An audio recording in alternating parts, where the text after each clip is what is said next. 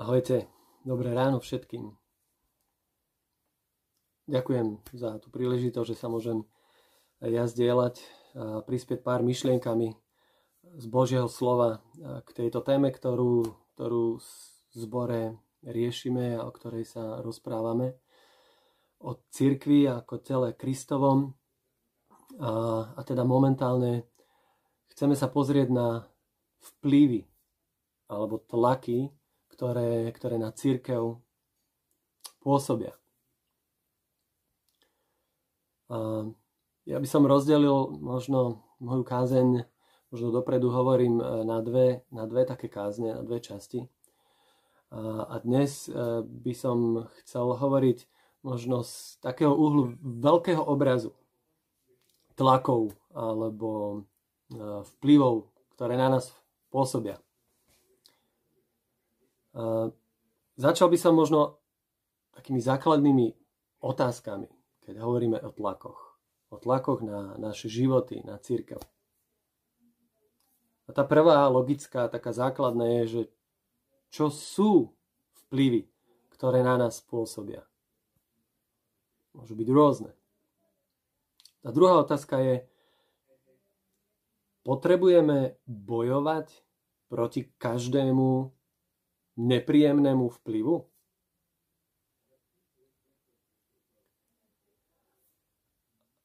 Potom, ktoré tlaky alebo vplyvy, hoci aj nepríjemné, potrebujeme prijať.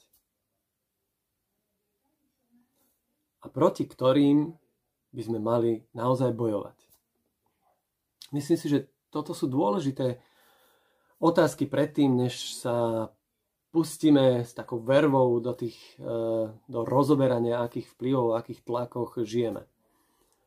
Ehm, ako taký základný text by som chcel, aby nám poslúžil e, Evangelium Matúša 5. kapitola, 13. a 14. verš. A vlastne v tejto časti, v tomto kontexte e, písma chcem zostať aj, aj túto prvú kázeň, aj tú druhú pretože je to kontext, kedy Ježiš e, vyučuje svojich učeníkov, hovorí im tú známu kázeň nahore a začína blahoslavenstvami. Takže v podstate je to kontext týchto blahoslavenstiev, ale dnes blahoslavenstva si chcem nechať až na budúce. Dnes by som e, chcel vypichnúť inú stať, ktorá hovorí niečo o vplyve. Pán Ježiš tu hovorí, vy ste sol zeme. Ak sol stráti slanú chuť, čím ju osolia? Už nie je na nič súca, len ju vyhodiť, aby ľudia po nej šlapali. Vy ste svetlo sveta. Mesto, ktoré leží na vrchu, sa nedá ukryť. Ani lampu nezažnú a nepostavia pod policu, ale na svietnik, aby svietila všetkým v dome. Nepriamo, keď sa zamyslíme nad týmito veršami, tak, tak sú to verše o vplyve.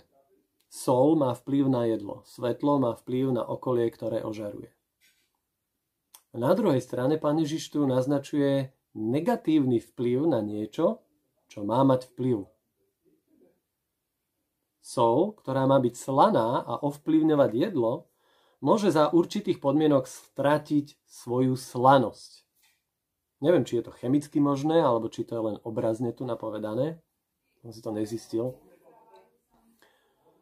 Ale je tu určitý protivplyv, protitlak. Svetlo má vplyv, ožaruje, ale môže vplývať na neho niečo, čo jeho intenzitu alebo viditeľnosť, dostupnosť tohto svetla tiež môže ovplyvniť. A toto sú vplyvy, ktoré reálne by sme chceli tak uh, identifikovať, ktoré sú to a, ako sa voči ním postaviť. A keď hovoríme o vplyvoch na církev, tak je naozaj dôležité podľa mňa vidieť taký širší obraz týchto vplyvov. Možno by som povedal, že potrebujeme takú zdravú teológiu vplyvov, aby sme vedeli správne reagovať a zaujať postoj tých situáciách, ktorým sme ako církev vystavovaní. Viete, čo je najhoršie, eh, čo sa nám uprostred vplyvov môže stať? Niekto povedal, že v ohrození života je panika väčší zabijak ako tá samotná príčina ohrozenia. To znamená, že to najhoršie je, keď chytíme paniku uprostred nejakého tlaku, kde, kde by sme ju nemali mať. A zas naopak, niekedy je nebezpečné nechytiť paniku, keď už naozaj svietia všetky kontrolky, všetky signálky, už bije na poplach. A takéto niečo sa dialo aj v Ježišových časoch. A on to adresuje napríklad takýmito slovami, keď konfrontoval farizeov, o ktorých bola aj minulé debata, keď im povedal, že komára cedíte a ťavu prehltate hovoril obrazne, hej, že dôležité veci nechávate, nechávate ísť, vypúšťate, tam ste na pohľad pokojní, máte kľud, ale paniku chytáte, keď, keď sa jedná o nejaké detaily, o nejaké nedôležité veci v oblasti viery a duchovného života. Takže predtým, než sa pozrieme na, na také tie negatívne vplyvy z takého hlbšieho uhlu pohľadu, Tomu by som sa chcel naozaj venovať na budúce, keď budeme e, rozoberať blahoslavenstva. Ale pokladám tak za dôležité, aby sme naozaj v takomto celkovom obraze ako církev získali taký, taký, takú, také pevné postavenie, uistili sa o tom, ako naozaj v tlakoch a vplyvoch e, máme mať taký základný postoj. Keď som chodil na karate, tak prvá vec, ktorú ma učili, ma učili, že základný postoj, už to má nejaký japonský názov, ja neviem, ja si to nepamätám, ale to bolo dôležité, naučiť sa základný postoj predtým, než nás učili všelaké iné bojové techniky. Tak na, je dôležité, učme sa nejakým základným postojom. Um, v prvom rade církev jej povolanie alebo jej ambícia je, že je takým majakom tu na, na zemi. To sme čítali teraz v Matúšovi. Pavol v Efežanom 3.10 hovorí, že, že skrze církev má byť kniežatstvám a mocnostiam oznamená prerozmanitá Božia múdrosť. Že toto je taký jej hlavný, hlavný zámer, poslanie tu na, na zemi. Na druhej strane, v dnešnej situácii sú nám, cítime to, sú nám zobrané naše také štandardné postupy a spôsoby, akým sme v normálnom živote ako církev prejavovali to svetlo. Ako sme vyvíjali aktivity voči svetu, ako sme robili službu. A je to až do takej miery, že niekedy sa naozaj cítime až tak ohrození v našej identite ako církev. Pýtame sa teraz také otázky, že akú úlohu vlastne teraz zohrávame. O čom je teraz zmysel církvy? Církev, keby sme to mali tak moderne povedať, je o sociálnom kontakte. A ten je teraz v podstate až legálne zakázaný. No a viete čo? To je dobré. To je dobré, že sa nám toto deje, že nás to dostalo až sem. A je to nejaký vplyv, je to nejaký tlak. A nemusí byť príjemný. Otázka je, čo s tým robiť. Musíme povedať, že keď sa na to tak pozerám z takej biblickej optiky, tak história sa znova opakuje. Ako Boh jedná so svojou církvou ako nás Boh učí naplňať jeho vôľu a jeho zámery. V Biblii čítame, že často, často Boh musel až vyvinúť tlak, nepríjemný vplyv, aby nás dostal tam, kde máme byť. Napríklad v prvej cirkvi pán Ježiš povedal, keď im zasľuboval Ducha Svetého, že, že tú moc, ktorú príjmu, tak budú zmocnení byť svetkami a povedal, budete mi svetkami v Jeruzaleme, v Judsku, Samárii až do posledných končín zeme. A keď si čítame po zostúpení Ducha Svetého, ako církev toto, za, toto poslanie naplňala nejak tak zámerne, tak vidíme, že ako keby sa ten zámer tam vytratil. Církev bola prvá církev e, po zostúpení Duchom Svety, Ducha Svetého, naozaj zostala v kontexte Jeruzalema. A muselo prísť prenasledovanie začias Saula, ktorý dal ukameňovať Štefana, nášho Pavla, aby kresťania až v úteku a takom rozprchnutí naplnili Ježišove slova. Pretože až po, pod vplyvom a tlakom tohto prenasledovania čítame, že sa kresťania rozprch, rozprchli do Judska a Samárie. To ešte nehovoríme o končinách sveta. Takže aj pri prenasledovaní sa vlastne konečne ako keby posunulo to, čo Boh už na začiatku im povedal, že takto sa má diať. Môžeme sa pýtať, či zaspala církev, či nebol ešte na to čas, alebo rôzne otázky, to je, to je otvorené. A dnes je církev tiež v nejakom tlaku, pod nejakým vplyvom. Nielen my ako jednotlivci, ktoré máme svoje boje, svoje, svoje výzvy v osobnom živote a čelíme týmto, tejto situácii, ale ako církev, ako Boží, církev ako Boží nástroj je pod tlakom, je pod tlakom tejto identity, svojho zámeru. Pýtame sa, čo nás v tomto čase robí tým, kým nás naozaj Boh chce mať a ako to môžeme naplniť. Jeden z výsledkov tohto tlaku vidíme napríklad, že zrazu církev sa ocitla v službe online. A viete, ja už minimálne 10 rokov počúvam rečníkov, kazateľov alebo na biblických školách, učiteľov, na seminároch, ako, ako vyzývajú, bijú na taký poplach, že, že kresťania by mali využiť tento revolučný nástroj, internet, tieto novodobé technológie, pretože je to nevydaná príležitosť, ako môžeme zosilniť vplyv Evanielia na svet, na naše okolie. A, a nehovorím, že to doteraz nebolo vôbec využité, ale v porovnaní s posledným rokom a v tej miere, v ktorej sme teraz, vidím, že, že konečne sa to Bohu darí. A prichádza to cez tlak. Viete, teraz keď si čítam Ježišové slova v Matúšovi 24, ktoré sú o konci, o, o, o jeho príchode a čo sú jeho také znaky pred príchodom, zrazu tento jeden verš, túto jednu vetu, ktorú som doteraz čítal úplne inak, čítam takou, s takou inou optikou. Ježiš to hovorí, a toto evanelium o kráľovstve sa bude hlásať po celom svete na, na svedectvo všetkým národom. A potom príde koniec.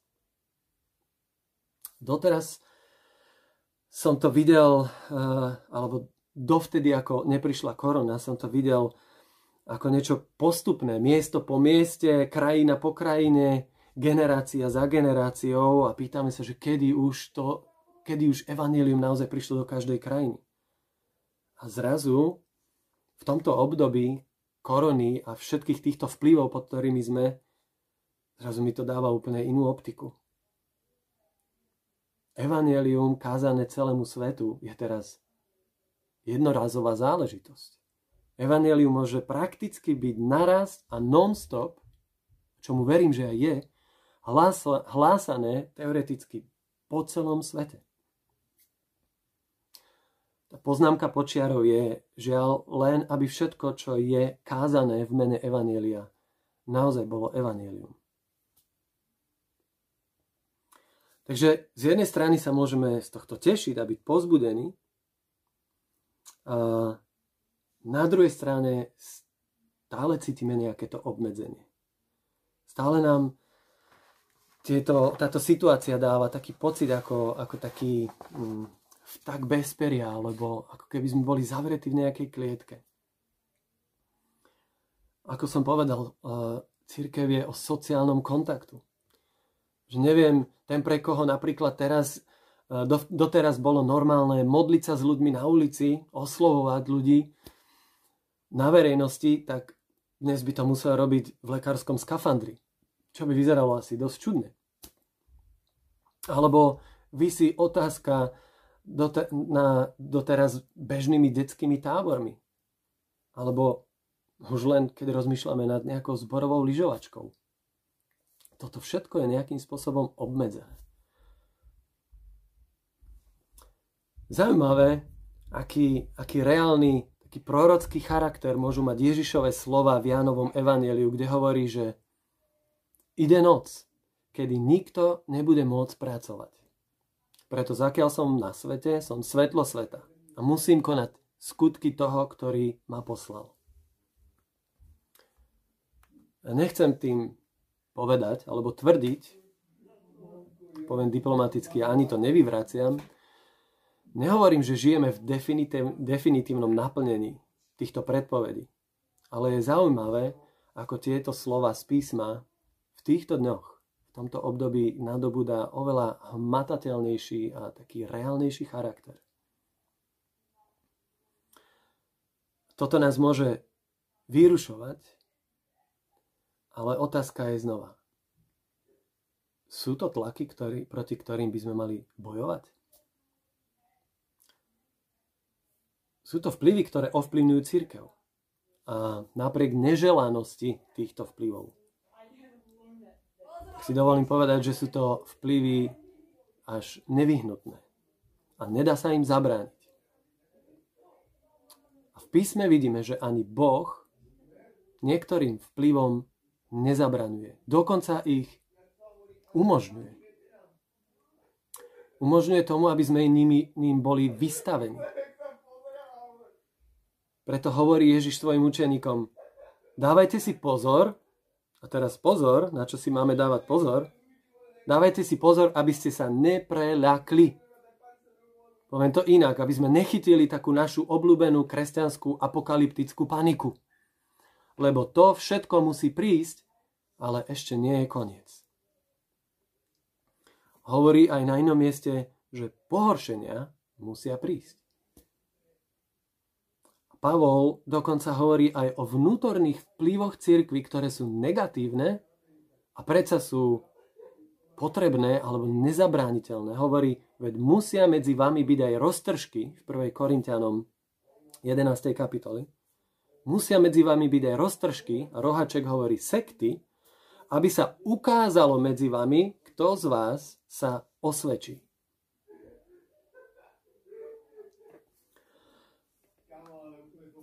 tu chcem povedať, že uprostred toho všetkého je aj niečo, čo si potrebujeme samozrejme strážiť. A to hlavné, keď to mám tak teraz e, zo všeobecnosti povedať, ako to Pavol vyjadril, čo si potrebujeme strážiť e, uprostred vplyvov a tlakov, e, hovorí v 1. Timotejovej, 2. kapitola, 2. verš, kde vyzýva kresťanov, církev, aby sa modlili za autority, to je ten kontext, ale hovorí ten zámer prečo. Prečo sa potrebujeme modliť za svoje okolie, za svoj svet? A myslím si, že toto zachytáva taký, taký celkový dôraz, ktorý si potrebujeme naozaj strážiť v akomkoľvek období sa nachádzame.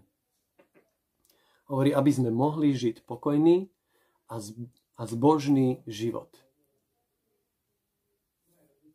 Že otázka je, uprostred týchto tlakov, vplyvov a tejto situácii, v ktorej sa nachádzame ako církev, bráni nám niečo našej zbožnosti? Môžeme povedať, no nemôžeme chodiť do zromka, ale skúsme sa tak zamyslieť nad podstatou toho. Bráni nám naozaj ako cirkvi niečo v našej zbožnosti? Písmo naznačuje, že keď budeme v takomto tlaku, vtedy je čas sa tomu zoprieť. Vtedy je čas proti takémuto tlaku bojovať.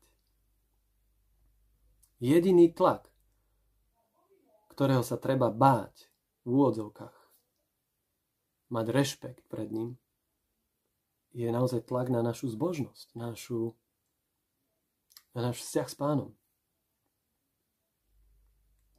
Takže svetové alebo prírodné udalosti, zdanlivé prekážky našich zaužívaných cirkevných praktik služieb, alebo pohoršenia a roztržky, ktoré sú okolo nás, nielen mimo cirkvi, ale aj vnútri v cirkvi. Toto všetko sú vlastné vplyvy, s ktorými by sme ako Kristovi učeníci mali počítať. Áno, poviem to možno aj bez počudovania, bez paniky. V zmysle každodenného života samozrejme je prirodzené, že, že, nás tieto veci, že sa nás tieto veci dotýkajú, zasahujú, zasahujú nás. A v takomto kolobehu každodenného života je priestor aj na obavy, na starosť, slzy, na stres.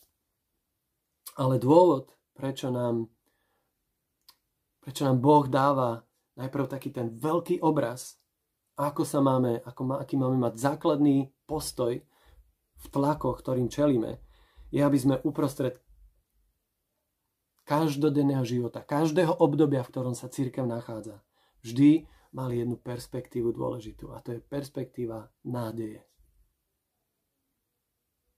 Nádej je kľúčové slovo, ktoré si, ktoré si potrebujeme strážiť v týchto tlakoch. Potrebujeme vedieť, že Bohu sa nikdy nič nevymklo a nevymkne spod kontroly. Potrebujeme vedieť, že z Neho v každom čase môžeš čerpať povzbudenie. A keď načerpaš ty tak dokážeš pozbudzovať aj iných, ktorí možno tento veľký obraz okolo teba už stratili.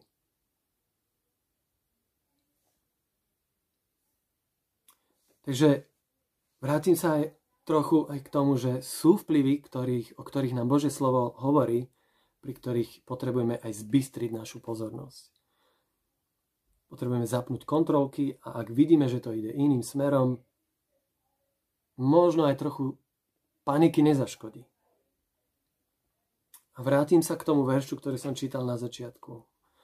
Kde pán Ježiš hovorí, na čom záleží. Ide o to, či sol, ktorá ochucuje každé jedlo, nestráca svoju slanosť. Toto si potrebujeme strážiť. Či svetlo, ktoré má svietiť v tme, nestráca na svojej intenzite. A o týchto veciach konkrétne cez, cez blahoslavenstva budeme hovoriť aj na budúce. A dnes by som chcel, mm, aby sme zostávali v takom pripomenutí si toho veľkého obrazu, v ktorom sa potrebujeme uistiť a, a pozbudiť sa v takej Božej veľkej suverenite uprostred chaosu. Uistiť sa v jeho moci uprostred bezmocnosti a, a nádeje uprostred bezradnosti. Ježiš povedal niečo, čo si potrebujeme zobrať do každého jedného tlaku, vplyvu, v ktorom sa kedykoľvek v živote budeme nachádzať. Hovorí, nikto vás nemôže vytrhnúť z mojej ruky. Takže každému, kto dnes počúva a každému, kto možno je ovplyvnený nejakým strachom, obavami, ktorému klesá srdce. Chcem povedať Ježišovými slovami, pozdvihni svoju hlavu a vec, že sa približuje tvoja spása. Chcem povedať, neumiera nádej Izraela. Takisto nebo a zem pominú, ale moje slova, hovorí Ježiš, nikdy nepominú. By som sa chcel rád pomodliť za nás všetkých teraz.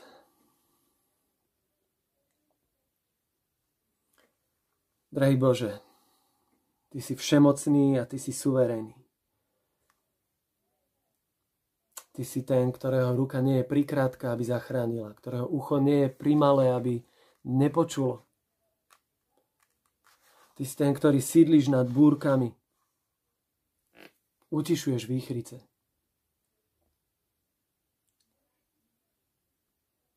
Pane, prosíme ťa, aby si, aby si udelil a aby si nám dal takú, takú nádej. Obnov nás v takej dôvere tvojom, tvojmu slovu. Ty sprevádzaš svoj ľud od dávna a si, si s nami v, v každej doline smrti. Dokonca aj vtedy, keď tvoj ľud odchádzal od teba, si nezmenil svoju vernosť a svoju moc voči nemu. Pomôž nám, Pane, držať sa držať sa Tvoje nádeje, držať si ten veľký obraz. Pozdvihni, Pane, každého, kto, koho nádej klesá v tomto čase. Kto sa bojí, kto má strach, kto možno ochabuje. Prídi ku každému, kto sa cíti osamotený a opustený v tomto čase, Pane. A Pane, prosíme ťa, aby si pozdvihol aj svoju církev, aby, aby sme dokázali počuť a rozpoznať veci, ktoré nás učíš aj cez tento čas. Amen. Ďakujem vám za pozornosť a teším sa s vami na budúce, kedy, kedy pôjdeme do blahoslavenstiev a budeme vidieť také už konkrétne, možno aj negatívne vplyvy, tie, na ktoré si naozaj potrebujeme dávať pozor. Takže prajem